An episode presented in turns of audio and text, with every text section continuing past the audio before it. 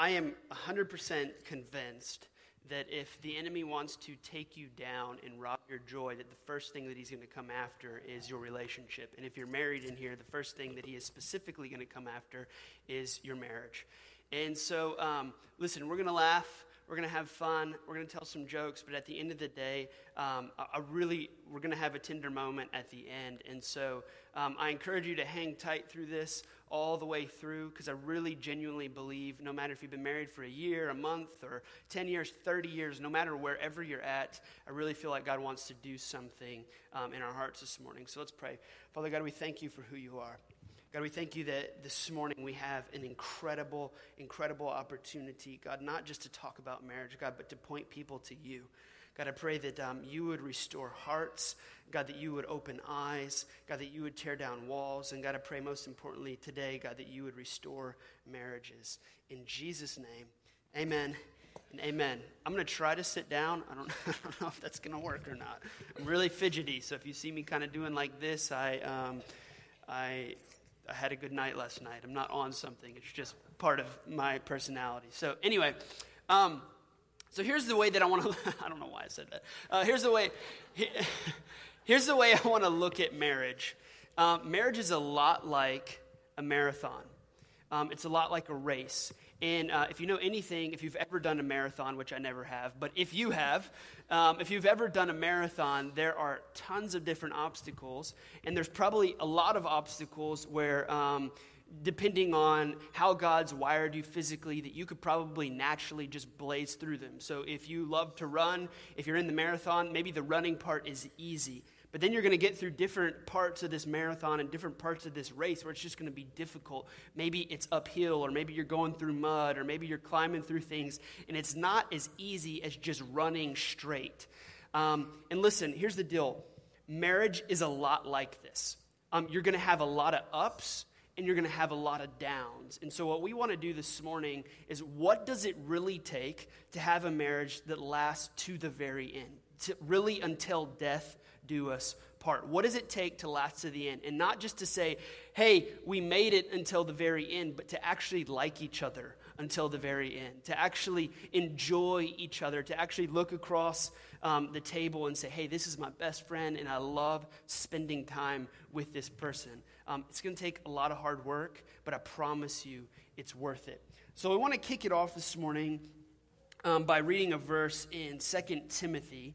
Um, and it's in verse uh, chapter chapter 4 verse 6 and it starts off and it says this and this is paul this is usually not particularly a marriage message or a marriage scripture but it's perfect for what we want to get at this morning and it says this as for me my life has already been poured out as an offering to god it says the time of my death is near and then get this i have fought the good fight I have finished the race. I have remained faithful.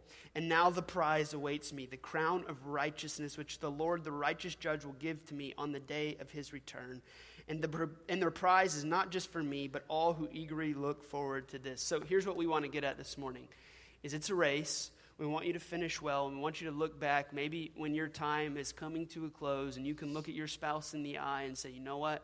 We had some ups, we had some downs, but we ran this really good. And yeah, we might have had some days where we wanted to, you know, choke each other, and we had some days where we wanted to run out on each other. And, and listen, maybe some of you in here and you say, you're saying right now, look, that is me. We're, we're in the like we're in the valley right now. Uh, maybe you maybe there has been infidelity. Maybe there has been those things. But listen, um, the same God that I serve is the same God that is going to offer grace and mercy and forgiveness for you this morning. So, listen, I do not want you to sit in here and, hear our story and all these things and just say, man, I wish we could have that, or man, I wish uh, we didn't do this. Listen, I said it last week. I genuinely don't believe that God really cares about what you've done two weeks ago, two days ago, two years ago. He just wants you to jump on the bus now and say, you know what, I'm ready to start running and I'm ready to start focusing my eyes on what really matters. So if, if that's it, you in here this morning where you, you've had some failures or you've had some screw ups or whatever, listen, it's okay. Just make a decision this morning to get on the train and say, hey, we're moving forward. Um, so here's the question that we'll start off with what is it going to take to actually have a good marriage? What is it going to take to end well. And it's a phrase that my wife and I are very passionate about, but it's simply fight to know. Um, that if you really want to know Jesus, it's going to be a fight to know Jesus. Um, it's not like you just wake up one morning and then all of a sudden you're just so in love with Jesus. Every morning you're going to have to wake up and there's going to be thoughts that you're going to have to filter. There's going to be things that you're going to have to run to and things that you're going to have to purge from your mind. But here's the deal too many of us, I think, have gotten comfortable with mediocre marriages. Too many of us have gotten comfortable with just becoming roommates. Too many of us have gotten comfortable with just saying, yeah, we live together and maybe we don't want to get a divorce for the sake of the kids or, or whatever it may be. Um, too many of us have gotten too comfortable with this. But the truth is, um, there's a lot of areas of our life that we totally um, are not willing to be mediocre in, right? So, like, for instance, like some of you give 180% at your job.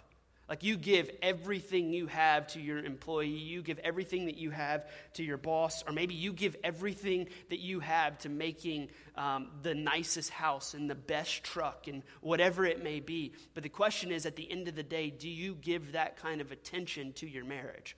Or are you just comfortable with living a mediocre marriage and saying, you know what, we're just going to settle, we're just going to live underneath the same roof, and we're just going to try to make it through this? So I asked the question earlier this week on social media, and it was simply this um, Why is it that when you're dating, sacrifices a joy, and when you're married, sacrifices an inconvenience? You remember that?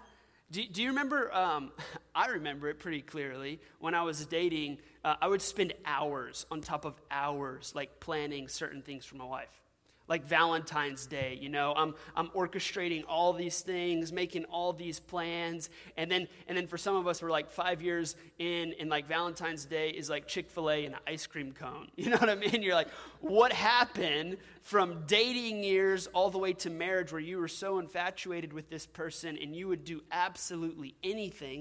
You remember when you were dating, you would do crazy things like stay up till four or five o'clock in the morning and like, I just love this person. And you probably weren't eating Chick fil A. You're probably sucking face is what you were really doing about four or five in the morning. But do you remember those days when you like you could not get enough? I remember when my wife and I were dating, and uh, there was a season in our life for two years. We were living in, in different um, parts of the city, and we were about an hour away. And we would literally stay up till four or five o'clock in the morning, uh, just hanging out with each other, hanging out with each other, um, till four or five o'clock in the morning. And uh, some of you are like, what is he meaning? Exactly what I meant. Um, we'd stay out, and then she would go to school, and I'd go to school. You'd get a, like a, a solid hour or two hours in, and you're like, man, I'm good. And now it's like we have we struggle to go on a date night. We, we struggle to do it. And when we're married, it's like all of a sudden, all the things that we used to just have no problem doing completely go out the window. I mean, listen, we take inventory of our finances, um, we take inventory of achieving all of our goals, but here's the question Do we take inventory in how we're doing in our marriage? So when I want to ask you that question this morning. Listen, you might have all these goals for your life, um, maybe where you want to be in your job in about five years, six years, um, where you're heading, where you're going, what you want to do, what you want to accomplish. Um, do you ask yourself the same question uh, in your marriage? Um, Maybe uh, the truth is, maybe your spouse said something to wound you or was unfaithful to you. Um, but like I said earlier, it, listen, this today can totally be a brand new start in a new ground. And that's what my wife and I are praying for, believing for, trusting God for, that no matter where you're at in your marriage, that God can do some incredible things for you. Um, so, what we want to talk about is uh, four different things that are going to help you simply in your marriage. And I'm sure that we could add a few other ones to this list, but I think these are four main things that are going to help. Um, and so, what we're going to do is, uh, I know many of you probably want me to shut up and you want to hear from my wife. So, um, you got to hear me out for a little bit longer, and I'm going to give it over to her in a minute. Number one is simply this if you're taking notes, number one is kill the little foxes daily. And I'm going to make sense of that in a second, okay? Kill the little foxes daily. Um, Song of Solomon says this in chapter 2, verse 15. It says, Catch all the foxes, those little foxes, before they ruin the vineyard of love, for the grapevines are blossoming. So, what are the little foxes? What is the scripture alluding to? Anything and everything in your marriage that you choose to sweep under the rug and not deal with. Anything and everything. Just by a show of hands, how many of you guys in here hate confrontation? Anybody like you just, I hate confrontation. I hate going to somebody and like, hey, babe, you like you're wrong. like you hate that. How many of you love confrontation? Anybody? um, but here's the thing. Think about it, and I want you for a moment to think about your own marriage. What are some of the things that you just willingly sweep under the rug and choose not to deal with? So, so maybe you got in an argument and maybe this is how the, the story kind of pans out for you. You get an argument, and then some men or women foolishly believe, like, man, we just went out and we just, I mean, it was a full on argument, and then you kind of walk away, there was no resolve, and you believe in your mind, okay, maybe if we just keep the peace for about a day or two, it'll just kind of blow over. She'll calm down, he'll calm down, and then, then you try to continue in the marriage and act like nothing ever happened. And then you notice this kind of trend as you start arguing. It used to be subtle arguments, and now when you argue, it's like blow up because it's all the things that you've been sweeping underneath the rug. And what the enemy's doing is driving these subtle little wedges in your marriage. These subtle little things that you don't even realize. It's like the little foxes that come in, begin to ravage and tear apart your marriage, and you don't even realize it. So we wrote down three different things. Um, I think, in most marriages, what the little foxes tend to be. And I think this is one of the big ones that we choose to somewhat sweep under the rug most of the time. And it's uh, seek to look, to overlook offenses. Seek to overlook offenses. So here's the deal there might just be a personality trait about your spouse that drives you crazy, but it's not sin, and you just need to let it go. You just need to deal with it. Like my wife and I are totally polar opposite personalities. Um, and there's things that when we realized when we got married, it's like we were getting so frustrated at one another, and we were getting frustrated at things that God had just made us. Yeah. He had designed us a specific way, and it's not like we were sinning. We were just getting frustrated at personality traits. Um, Proverbs 19:11 says this: "Sensible people control their temper; they earn respect by overlooking wrongs." So, what is it that your spouse is doing that you just need to go, you know what? I need to just simply overlook that.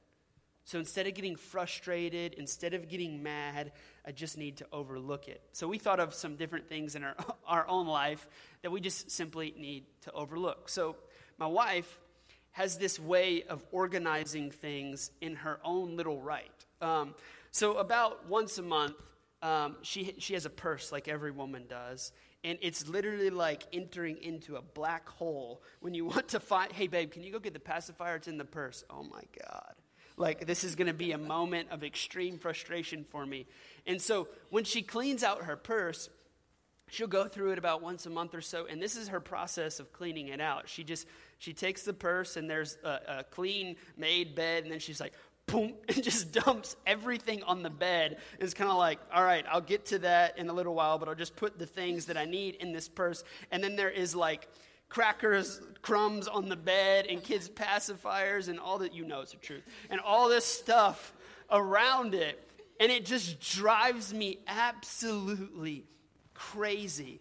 Um, but it's a personality trait that I need to just overlook. So I'll let her. Yeah, it's not sin. That's what he's referring yes. to. And just to throw it out there, it's a diaper bag and purse combo.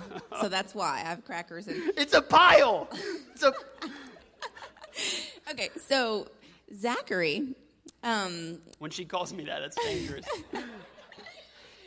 okay, so that's true. I do. Yeah, that's right. The purse thing. Okay, um, but Zach has this thing about getting ready in the morning. Um, he's already told you he's not a morning person. So along with that comes a very long time to get ready for him, not for me.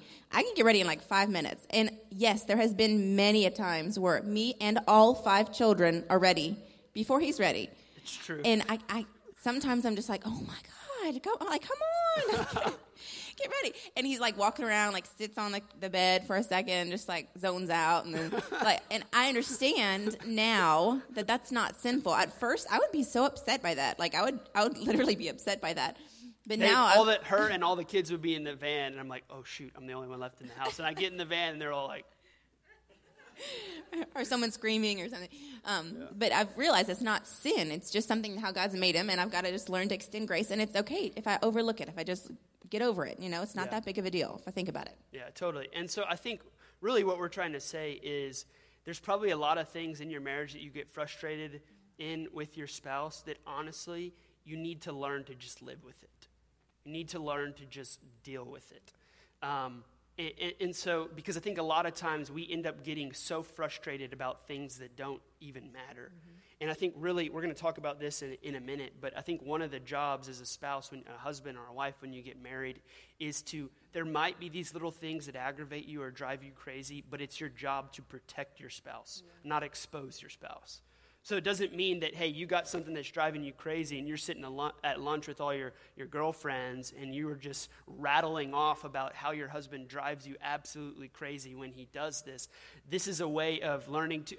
I see people like, hey, let me, let, me, let me just give you a little hint here. When we say something, don't bump your spouse. don't do that. Like, you better be listening. Um, okay, so number one, one of the ways that we learn to kill little wedges and kill the little foxes is seek to overlook offense. Number two is confront the sin or offense, keyword, in love. So if something is bothering you, don't sit on it for six months. Like, and just, you know what, I'm just going to let it keep going. I'm going to let it keep stewing. Um, they, they give this analogy a lot of times, but I am, my wife is a spewer and I'm a stewer. Okay, so my wife, if she's bothering, bothered with something, it's just like boom, it comes out. For me, it's, I let it, I let it just boil. You know what I mean? It's just like it's sitting there, it's stewing, and this is not a good thing, and it's not always a good thing to just throw it out there. Oh, can I say something real quick? Go ahead. So, along with the steward thing, a lot of times he or other people who are stewards, you keep it to yourself. You don't like confrontation. You may think that you're right in it. You know, like okay, well, I'm I'm better than they are. That They're Sure. going off. You know, they have an attitude of their you know in anger, saying whatever. But truthfully, both are wrong. Yeah. If you can't confront in love, um, then that's wrong. And then if if the other person confronts all the time. Um, and not not in love, if that's still wrong. You know, both ways we can Yeah. both seek to be understood and to understand. Totally. And I think um, the way that you choose to handle the confronta- confrontation is going to, in many ways, determine the outcome. So that's why I said when you confront your spouse, it's not you looking at them and saying, You just absolutely drive me crazy. I'm so mad at you. I can't believe you do this. The key word here is in love. Because I, I wrote this phrase down, I think I've shared it with you guys a few times. The truth without love is usually not received, and love without truth is not love. Mm, so you can tell your spouse all day what you think they need to hear, and here's the, here's the kicker it might be the truth. But if you're not doing it in a graceful, loving way, what are they doing? They're just totally writing you off because you're not learning how to control your temper or your anger, or you're not going to Jesus and saying, God, I want to confront my spouse on this, but I need some help on this. So sometimes it is okay to sit on it for a day or two to contemplate and to pray and ask God, hey, what should I do? And then you go and confront your spouse in a loving way. Ephesians 4:15 says this, instead we will speak the truth in love growing in every way more and more like Christ, who is the head of his body, the church. So when we speak the truth in love, this just makes us look a whole lot more like Jesus. So here's the deal many of us don't like confrontation, but if you love your spouse, you'll be willing to confront them. I can't tell you how many people we have sat with and counseled and pastored and talked with. Um, and when we sit down in a counseling meeting, it's literally the first time they're sharing their true feelings and it turns ugly real fast and we're kind of sitting there like "This is so awkward like what do we say i don't know what to do um, but it's because it's the first time they're sharing their feelings. And listen if you're going to spend the rest of your life with this person men and most importantly you've just got to learn to get uncomfortable. You've just got to learn to like go tap into that emotional side of you that you totally try to suppress all the time like i don't want to deal with this. I don't i'm not emotional. Yes you are. Um, you got to learn to do that. Um, and then the third thing in how we learn to kill the little foxes is simply this the past cannot control the present, or it will affect the future. The past cannot control the present, or it will affect the future. So look at, look at me. Every single person in here, including us, have things that we regret and we wish that we would have never done. And if we hang our hats on that, it's going to wreak havoc on our marriage. So I'm not saying that, you know, maybe a spouse blew their trust in some kind of way and that so you're supposed to just immediately trust them again. I understand that has to be re-earned and regained and all that kind of stuff. But if we allow the past to continually dictate the present and what we're doing right now, it's going to dictate the future. And so um, Colossians 3:13 says, "Make allowance for each other's faults and forgive anyone who offends you." So make allowance for your spouse to fail and then forgive them and remember the Lord forgave you, so you must forgive them. So listen, you may you may be hanging your hat saying, "I got a good reason why I shouldn't forgive them right now." I've got a really good reason. Here's the deal. Jesus, in his grace and in his mercy, despite all the wickedness and all of the ugliness of your own life, chose to say, you know what? When you chose to come into the family of God, I wiped all of that clean. And this is the way that we've got to look at our spouse. If we cannot forgive as we've been forgiven by Jesus, then ultimately it's going to affect many things in our marriage. So here's the deal um, let's, let's get personal for a moment. Uh, do you have intimacy issues with your spouse? And I think everybody knows exactly what I'm talking about. That usually hinges on past things. Hey, I'm holding on to this, so I'm going to withhold from you. Or, hey, uh, you did this to me, or we had this argument today and we didn't deal with it, so it's a little wedge that begins to drive in. And so, when the deepest parts of you, when you want to connect, and the, the good thing that God has created about marriage, that thing begins to get robbed because of offense and because of unforgiveness and because you're allowing those little wedges to get driven in. So, point number two, I'm going to let my wife take over this one. Um, yeah. Um, so, point number two is let God be God. Let God be God. So, what I mean by that is um, maybe you've overlooked offenses and you've confronted um, the sin and you've dealt with confrontation, but what happens when that doesn't work? Um, you let God be God. You are not the one to institute real heart change in your spouse. I know there's a lot of us in here, especially you confronters, the people who raise their hands.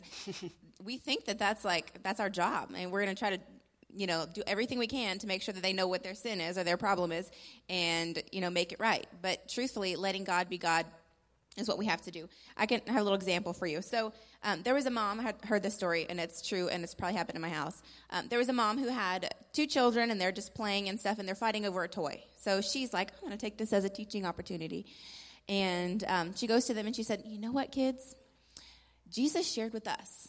So that's why we share with others. Who wants to be like Jesus and share their toy? And you know what happened? One of the brothers looked at the other and said, You be Jesus. Now, I can tell you this has, in fact, happened with my kids. Maybe not verbatim, but I bet we, we all look at that and we're like, how childish, you know? That's so. But really, we do that. Think of yourself. Don't you want your spouse to be the one who changes before you change? Hmm. You want them to be the one who apologizes before you apologize. You want them to be the one who sacrifices before you sacrifice, who lays down what they want. You want it to be them first. You want them to be Jesus. Yeah. Um, and really, um, that that's one part of letting God be God. The other part is um, another example, and I, I'm with kids all day, so I just got to give kid examples. Um, this happens every single day in our home. So I go to my kids, and their room's a disaster. So I'm like, okay, Eli, Isaac, they share a room. So I'm like, y'all go pick up your toys, clean your room. So a few minutes later, it's inevitable. I have uh, there's a fight brewing and then one of them is in tears. It's always the same one. Isaac. Um, yeah, Isaac is in tears, and I walk in there and I'm like, "What's wrong, baby?" Anyone who babysits my kids, you know, it's Isaac's in tears, and I'm like, "What's wrong, baby?" And he's like, "Eli pushed me, or, or, or, hit him," and I'm like, "Well, why'd you hit him? Why'd you push him?" And Eli, his response is, "Well, he wasn't picking up." And so I have to go and say, Eli, your bed is not made. Mm-hmm. Your toys are on the floor. Your clothes are on the floor. Why are you making him do what you think he needs to do? Are you the dad? Are you the mom? No, you're not. Let God be God. I'm the mom. I'm going to deal with him. Let me deal with him. You're not the mom. You don't deal with him. And that's the same thing that God's looking at us. And as far as let God be God, God is saying, let me be God to them. Yeah. You're not their God. Hmm. You're not the one who's going to institute that change or confront them enough so that it makes it work and they understand it. Um, and the same thing goes along with our children. Letting Eli can't be the one to confront Isaac and make sure that he's doing what he should be doing. Eli needs to focus on what he needs to do. And that's the same with us. We know what we need to do. We know what God wants to change in us. Let's focus on that. Let's allow God to work deeply in us and change the things that yeah. He wants to change in us. And let God be God to our spouse and change the things that He wants to change in them. Yeah, well, think about this for a moment. A lot of times we want our spouse to judge us by our intentions when we judge them by their actions. So we, we want our spouse to say, Oh, babe, I didn't, we want them to understand when, when you're like, I didn't mean to do that. My intentions weren't to hurt you, my intentions. But then you turn it around, and when they do something, you judge them by their actions and you like bring the hammer of justice, right? Um, and when really you're, you're, you're on the other end saying, Babe, please give me grace. I promise you it was an accident. I didn't mean to do it. It was something that I never intended to do. I didn't intend to hurt you. And when in the long run, um, we're judging them by our actions. So I think a lot of us, listen, I know that some of you guys are in marriages where you've been married for a long, long time and you're going, you know what? If I don't say something, if I don't stand up, if I don't teach this man the way that he should live, and I need to orchestrate his steps, and if I don't read the scriptures to him, and if I don't do all this stuff, then he's never going to understand who Jesus is. Here's the deal. In that situation, sometimes the best thing that you can do is learn to just back off is just back off and say, you know what, I'm going to stop nagging. I'm going to stop doing this. I'm going to stop doing that. And I'm just going to allow God to be God in that moment. That's good. And as confronters, it's hard to do that because a lot of times we, it's natural for us to just explode and say all the things that we're frustrated with. But really, a lot of times, it's best to back off and to pray for them and to let God speak to them. Pray that God speaks to them. Well, and think of it this way when is the last time that you went to your spouse and you're like, hey, babe, listen, I think, you know, there's just this rottenness about you and just this awful sin in your life. And so I'm just going to lovingly come and tell you. And it's never like this. Obviously, I'm being sarcastic. And you point it out to them, and your spouse just goes, oh, babe, that was just wonderful advice. Thank you for hammering me against the wall. Like, that never happens. And so there's, there's times in your life where you just have to be like, okay, you know what? I have tried. I've tried to confront this area. They're obviously not listening. They're obviously not understanding. So, you know what? At the end of the day, you're not the author of their heart. You can't change it. And so you have to back off and say, you know what? God, I completely give this over to you. And, and hopefully you can do only what you can do. Um, so, number three is this is going to be a hard one, okay? Uh, de- depending on what your relationship has looked like. Number three, pursue your spouse regardless. Pursue your spouse regardless. I want to read a passage to you in Song of Solomon, chapter 8. And uh, let me kind of give you a little context before I actually read this. But there's an entire book in the Bible called Song of Solomon, and it's like this romantic love story about this guy who is pursuing his queen. It's about this king who is pursuing his queen. And if you read it today, it sounds a little weird because he tells her all these phrases. He says, Your neck is like goats. Like, if you don't say that to your wife today, that's not a good idea. But um, he uses all this, it's like very poetic, all this stuff. And their love starts off just amazing. Okay, it starts off this just, I mean, would make any kind of romance novel look like a child's book. You know, it's an incredible story. And then about midway through life, uh, King Solomon has just all these things that kind of uh, happen in his life. And it, it's recorded in the book of Ecclesiastes, but he kind of is looking to find himself, looking to find happiness, looking to find all these things. And so at once he had this woman who he was so infatuated with he gave everything for her did anything for her and then we read in, the, in ecclesiastes that he had about 900 wives about 300 concubines prostitutes and so all this stuff what's crazy is she sticks by him through all of this. All of this. Could you imagine just going to your wife and be like, hey, I think we should add another one to our little bunch? I'm leaving you. that just doesn't work today. Um, and so he adds all these women and she sticks by him. And so this is what happens. So, um, Solomon realizes basically how stupid he was in Ecclesiastes. He returns to his wife. And so this is at the very end of his life. He writes this. He says, Oh, that you were a brother to me who nursed at my mother's breast. But that's kind of weird. Um, if I found you outside, listen to this, I would kiss you and none would despise me. I would lead you and bring you into my, the house of my mother, she who used to teach me. I would give you spice wine to drink, the juice of pomegranates. His left hand is under my head, and his right hand embraces me. Um, so Solomon and his wife are much older now, and I want you to pick up on the language here.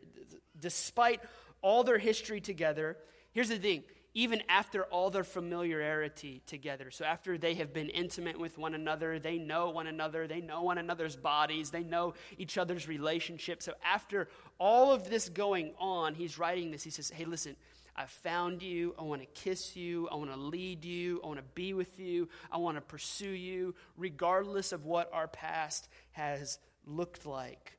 Um, they might move a little bit slower now, but here's the deal. In the end, they refuse just to be roommates under one roof. They refused just to be roommates who lived under the same roof and slept in the same bed.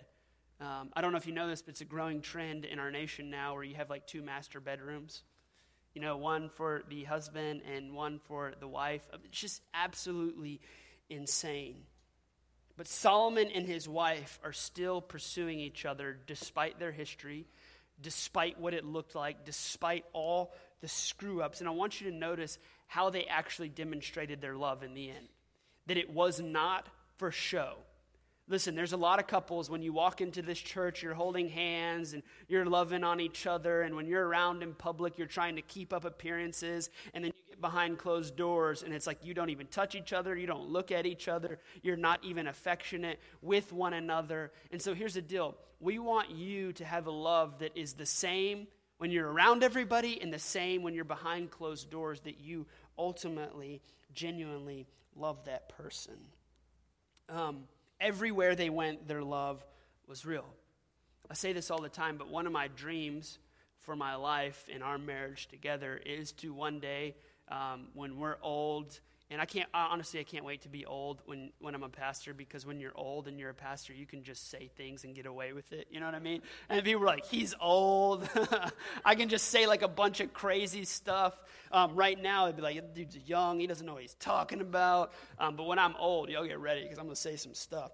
Um, but when I'm old, I just have this vision of my wife and I being able to sit on a back porch and maybe have a cup of coffee with grandkids running around and reliving memories and all these things. But here's the truth if you're not careful, many of you will not get there.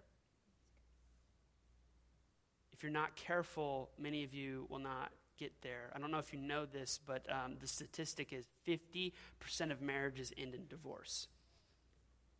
And you know what? Here's, here's what is so astonishing to me 48% of Christian marriages end in divorce.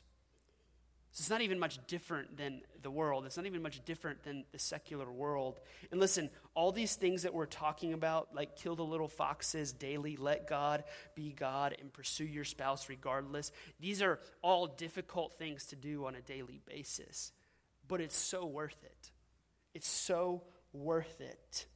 Here's the truth we cannot let our mind drift into thinking that, you know what, I'll deal with that later. I see this in my wife, or I see this in my husband, or I see this kind of danger, this path that we're kind of walking on in our marriage, and you cannot buy into the lie that that will just go away or we'll just deal with it later. It never happens. If anything, it just gets worse and worse and worse. We did a, a marriage series a few months ago um, where we talked about, uh, we did a sermon called Logs on the Fire, and it was basically all about romance. And um, the day that you stop pursuing your spouse, regardless of their past, regardless of what's gone on in your life, is the day that that marriage is going to take a downward spiral. Like, listen, men, whatever you did to keep your to get your wife, that's what you need to continue to do while you're married. Women, whatever you did to attract your husband and get your husband when you were first dating, you've got to do the same thing over and over and over again. And what many of us do is I got married, she's with me. Boom, she's stuck now. she's stuck. And I'm just going to eat as many Hot Pockets as I want because she is stuck with me now. And so many of us give in to this. We just settle in our marriage. Uh, number four. So, um, number four, I'm sure most of you have heard Zach and I say this before, or just Zach, but um, you'll never drift towards holiness. So, that goes with our marriage too. You'll never, ever drift towards a better marriage. Yeah. Um, you'll never wake up one morning and just have an ideal marriage. It just won't happen. You must fight daily to know your spouse and to know God in your spouse. Um, do you know their struggles? Do you know their insecurities? Do you know how they're doing spiritually? Do you genuinely care about their soul? Do you know what their dreams are? Um, pursuing the heart of your spouse is not as complicated as we think. A lot of times it's like overwhelming to us, and we think we, we don't know how, how to do it. Well, um, if you know what those things are, their dreams, their hopes, their insecurities, their fears, then you can do something about it. And if you don't know, just ask them. Hmm. Plan a date and then sit down, just the two of you. Now, I understand with kids, this can be complex. That's why we go out to do this, you know, yeah. away from the kids so we can think and focus and you can hear them out. You can let them share their heart. You can let them share their fears. You can let them share their anxiety, the, the things that, that are deep in their soul or how their relationship with God is. And you can, you can hear that, and then you can do something about it to help them in those areas. So if they're discouraged, you can bring courage to that area. You can encourage. If they're, they're feeling insecurity about certain things, you can speak security in those areas. If it's um, something that they're struggling with, if they're just something as simple as if they're exhausted, you can let them sleep in. I mean, it, it doesn't have to be some great magical thing um, that happens. So, uh, for example, Zach and I, um, Zach knows that I don't get out of the house much. I'm at home with five kids all the time. So he can think, of, he can serve me and think about me and saying, okay, how about you go have a, a girls' night? Just go eat out with the girls and just have fun, have adult conversation. Um, and that's how he can serve me doing that. A major part of having a great marriage is learning to carry each other's burdens. Yeah. And that's what that is. Whenever he thinks of things that I need or that I um, am struggling with or something that's difficult for me, he can notice it um, and do something about it. That's all that we're saying. It's not something that's, you know, major heart issue, complex, so hard to do. It's something simple if you just would be willing to lay yourself down long enough to think about the other person first. So Galatians 6 2 says, share each other's burdens and in this way obey the law of Christ. That's, the, that's what we're saying. You, you can carry others' burdens, carry your spouse's burdens. Think about them before you think about yourself. Be willing to do something about it, not just think it. Yeah. Um, and I, I think that um, I used to have, if you're a man, the whole like side of pursuing your wife and like romance and all this kind of stuff is like scary right? Because it's kind of like, um, like I remember when I'm when I was when we were dating and we got married. I'm like, oh my god, I just like exhausted all my ideas. like I have no more ideas whatsoever. And I remember for a long time when I would hear there's this word that was continually talked about in our house. It's like, hey, I just don't feel pursued by you. I don't feel like you're, you're pursuing me. And I'm like, I don't know what that means. I don't, I like, I'm trying. And so what I, I literally had this thought in my mind, like every night she wanted like some candle lit, flowers on the floor, jacuzzi bathtub. I'm like, I can't, I can't do this. I can't plan some extravagant date thing every night. And what I've slow, slowly begin to realize is that she genuinely just wants to know that I'm thinking about her. Yeah. So, so here's the deal, and I'm not the greatest at this either. Um, you're, you should, men, you should never, if you work, you should never go a day without talking to your wife. Like, you should never go more than a few hours without sending her a text message. Because here's the deal if you walk in and you haven't talked all day, and then you get home and you are exhausted, and you have like an hour or two before you go to bed, then what, what kind of relationship is that? You're not getting in any heart conversation. And so um, for me, it's like simple things of trying to remember okay what are things that she what, what are things that she enjoys or what are things that she likes? And i'll just try to bring that to her. And just it's not as difficult or as complicated as i thought that uh, it was. It's just bringing her something hey i remembered you today or i thought about you um, today. Something else that's important. Um, have you ever had those days where you like maybe it's a this happens more often than not, than not. The husband gets home and he sees something seems a bit off with her, his wife, you know, she seems maybe frustrated or something, but you just keep going. You're like, I don't care. You know, I'm not, I'm not going to ask. Or if you ask, a lot of times they'll say, oh, I'm fine. And they'll keep, just keep going. When you see something's off in your spouse, it could go both ways, your wife or your husband, stop and engage that. Yeah. And Zach is really great at this. Um, it's taken some time, but he'll sit. he'll he'll now say, "Nope, you're not fine. What's going on? Nope, you're not fine." Because I don't know what's going on with women. We have this thing where we're like, "Oh, I'm fine," and then we'll, no, I promise I'm fine. I think it's we don't really know what's bothering us. We don't even know. So, so truthfully, it takes a little time to to process what what's actually going on inside. But if we if we um, could really think about the other person and not just continue with our day if we could stop and we see something's off with him, like, hey, babe, how was your day? Was it stressful? Was yeah. something happened at work? And just keep asking. Um, not in a harassing way, but in a way that we want to serve them, we want to help them, then really imagine what could happen there. If that's that's breaking down those walls that are dividing you right there. If you just engage those things instead of pass over it. Well, and these are all the things that are going to set you up for having a great marriage. Um, ultimately, at the end of the day, like for me, for my wife, I told you earlier that our personalities are completely different. So the way that she kind of is refreshed and uh, kind of comes alive again is when she goes and she gets to spend time with people and friends and all that kind of stuff. And I enjoy that too. Um, but it's totally different for me. Like she knows when I'm struggling or um, doing something. So she'll say, hey, go hide away at a coffee shop and go read a book and spend some time by yourself helpful for me because she knows what I need in that moment. And so, part of fighting for a good marriage and having a good marriage is being able to notice those deficiencies of like, hey, you had a long week this week, and this is what happens. This is what tends to happen. I had a long week this way this week. Well, I don't want to serve you because I had a long week this week, and I'm waiting on you to serve me. And listen, somebody's somebody's got to put their big boy pants on and say, you know what, I'm going to be the first to serve you and, and to love you in this situation. And most of the time, men, it should be you. It should be you. Um, so here's the deal. Sometimes the fight is in our marriage is not necessarily against sinful things. It's a, it, sometimes it's against good things. Sometimes it's a good, good things. that You've heard me say this before. It's not that TV's bad. It's not that Facebook is bad. It's not that any of those things are bad. But like when you go on a date and if you're just staring at your phone the whole time, that's bad.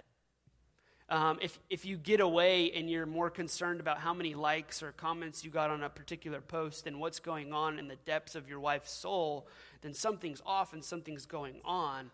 And, and so we've just kind of made I guess an, it's an agreement that we have with one another that um, when we go on dates, we just talk about heart issues. So, hey, what's going on? Is there anything that I should know? Is there anything that I should be praying with you about? Or is there anything that um, you're concerned about? Is there anything that you're worried about, anxious about? Um, and we just ask each other questions. And something crazy happens every time that happens. We come back home and we feel connected to one another. Um, we feel like, okay, we've made some progress. We feel like we're strengthening our marriage because if you're not doing this, then what's going to happen is before you even realize that the enemy has the upper hand in your marriage, you're going to you're going to be you're going to be quick to have a temper. You're going to be quick to blow up on your spouse. You're going to be quick to not forgive. You're going to be quick to hold on to bitterness. All those things. Um, let me just ask you a question, real quick working a job, men, is not a bad thing, right? We're all called to carry the responsibility of our family and we're called to provide. This is a good thing. This is something that we all should do. We should all work very hard. But let me ask you a question, because this is what happens in specifically in our culture in Louisiana. Um, some of you work an extra day or two or even week just to pick up an extra paycheck so you can pay for your hobbies when your wife is at home suffering. When your wife is at home suffering and she hasn't seen you in a week. And so, listen, I'm not saying that picking up an extra shift is wrong, but you have to filter it through the lenses of how is home? How's my wife? How's my relationship? If we're all good and we've had deep conversation and we went on a date and we've done all this stuff, and by all means, pick up the extra shift, make some extra money. But if you keep doing that and you're sacrificing your family and your relationship, to what point? So, yeah, you got the motorcycle, you got the truck, you got the, the thing that you always wanted, but you're, you're losing your relationship, the thing that you should be valuing the most in your life. And so, if anything, I want to read this verse again in 2 Timothy um, chapter 4, 6 through 8. I beg of you that this would be what you strive for. As for me, my life has already been poured out as an offering to God. The time of my death is near. I've fought the good fight. I have finished the race. Then, this last race, I have remained faithful. I have remained faithful. So, here's the deal we need to walk out of here living with the end in mind. Listen, you don't know how much longer you have. Look, I'm not trying to be morbid or anything like that. Some of you have maybe 80 years yet left. Some of you might have like a week left. And, and, and listen, I'm one of those guys. I love adrenaline. You know, I, I um, my wife will never let me get a motorcycle again because I got hit by a car on a motorcycle doing, stu- you know, I love that, all that kind of stuff. Um, but I don't know how much longer I have. And some of us live like we have 80 years left. Some of us live like we have all the time in the world left. When James says your life is like a mist, it's like a vapor. You could be here today and gone tomorrow. Here today and gone tomorrow. So listen, I want to go out like when, when Claire and I are, are approaching our end and, you know, the end is near, or if, you know, God forbid, God would take us early or, or whatever that however long this marriage lasts, that one, it's going to be until death do us part, regardless of what happens. And, and, then number two, that it's going to be something that we enjoy all the way through. And for us to enjoy it, we're going to have to fight for it. We're just, we're going to have to fight for it. So I want to wrap up with this. If you're married in here, um, this is what I want you to do. I just want you to grab your spouse's hand. Grab their hand. Um, if you're single in here and you think this is an opportunity for you to touch a girl, this is not that opportunity, okay? You're like, yes! he doesn't know. I'm looking at you. Um, if you're married, just grab your spouse's hand. And this is what we want to do this morning. Listen, I know some of you, maybe your marriage is awesome. Okay, maybe it's great, and, and this message for you is just encouraging, and you're saying, hey, I just want to be able to build a more sustaining marriage. Um, but if you're in here this morning, uh, no matter what side you're swinging on the pendulum, maybe you're in here and you're saying, listen, we came this morning because our relationship is just rocky. And uh, we, we want to hang on. We want to do this. I just don't know how we're going to make it. And listen, the only way that you make it, you could actually take all these things that we just told you and they can mean nothing to you. Absolutely nothing. So let's get priorities number one straight. If you do not know Jesus this morning, it's going to be hard to have a relationship that lasts. And listen, I'm not saying that if you don't know Jesus, you can't have a great marriage. I've seen few couples do it, but here's the deal. I can stay committed to my wife because my commitment is not first to my wife, it's to Jesus. So when I get frustrated and when I get angry and we get upset, I have to first remember hold on, God, I made a commitment to you. Like to you till death do us part, regardless of what happens. So here's the deal. Even though maybe maybe you have a spouse who's been unfaithful, and maybe you, you read the Bible and you say, you know what, that's a re- that's an out for me, and it technically is. But it's not always the best decision. Just because you get an out doesn't mean it's always the right decision. There is nothing more beautiful in this world when God takes something broken and completely redeems it, completely makes it new again. So maybe you're in here this morning saying, I'm hanging by a thread in my marriage. I am so confident that Jesus, if you would allow him, if you would allow him, can come and invade any situation that you have. So, number one, if you don't know Jesus, submit and surrender your life to Jesus. Can we do this just all over this place? If, if you're married and or maybe you're dating and you're you want to be married or whatever, um, could you just stand with your spouse real quick with me? Just maybe hold their hand or, or whatever. And we just want to pray for you guys this morning. Um, you know? Why don't you guys all stand with me? Maybe you're not married. Maybe you're like, hey, I want to be married. um, I want to be married. Listen, we just want to pray for you this morning because maybe we're crazy enough just to believe this. Um, but I genuinely believe no matter where you're at in your relationship with Jesus and your relationship with your spouse, that there's nothing too difficult for God whatsoever. Whatsoever. It's the whole reason that we started this church. To see broken people, broken marriages, broken families, lost people come into this place, and it has nothing to do with our words and our wisdom, because if it was, we'd be in trouble It has everything to do with Jesus. So let's just pray for you this morning. Father God, I thank you for every single married couple in here. God, we know the enemy, God, is on a mission to completely just obliterate their marriage. God, regardless of the statistics, God, I pray that today we would make a covenant and a commitment to you that that will not be us. That will not be us. We may have arguments, we may have disagreements, we may have hard times, we may have a past that is difficult, but it will not be us. It will not be us. God, I pray for those that simply don't know you this morning.